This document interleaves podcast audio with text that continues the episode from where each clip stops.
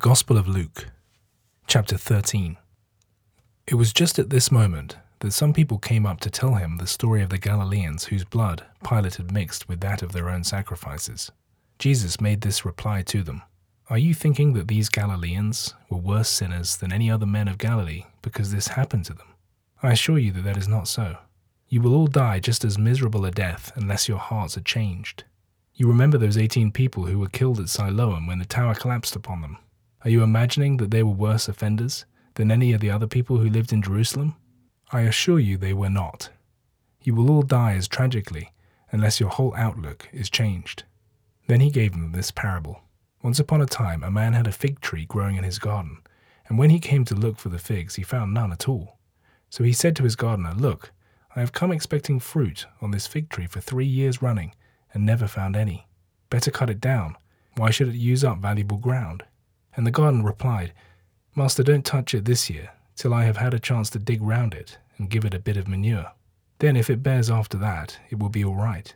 But if it doesn't, then you can cut it down. It happened that he was teaching in one of the synagogues on the Sabbath day.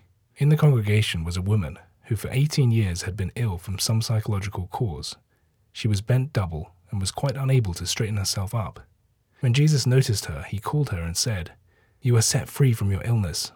And he put his hands upon her, and at once she stood upright and praised God. But the president of the synagogue, in his annoyance at Jesus' healing on the Sabbath, announced to the congregation, There are six days in which men may work. Come on one of them and be healed, and not on the Sabbath day.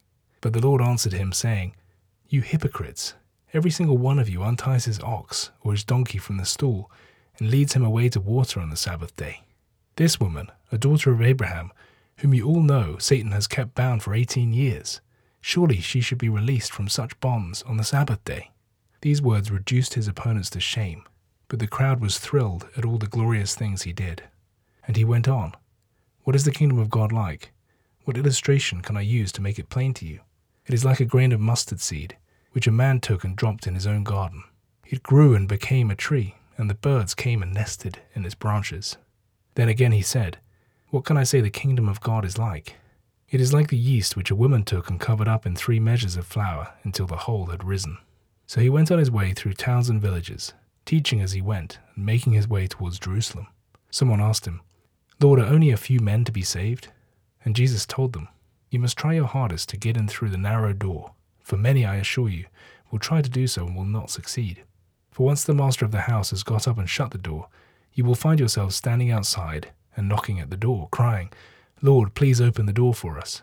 He will reply to you, I don't know who you are where you come from. But you will protest, We have had meals with you, and you taught in our streets. Yet he will say to you, I tell you, I do not know where you have come from. Be off, you are all scoundrels.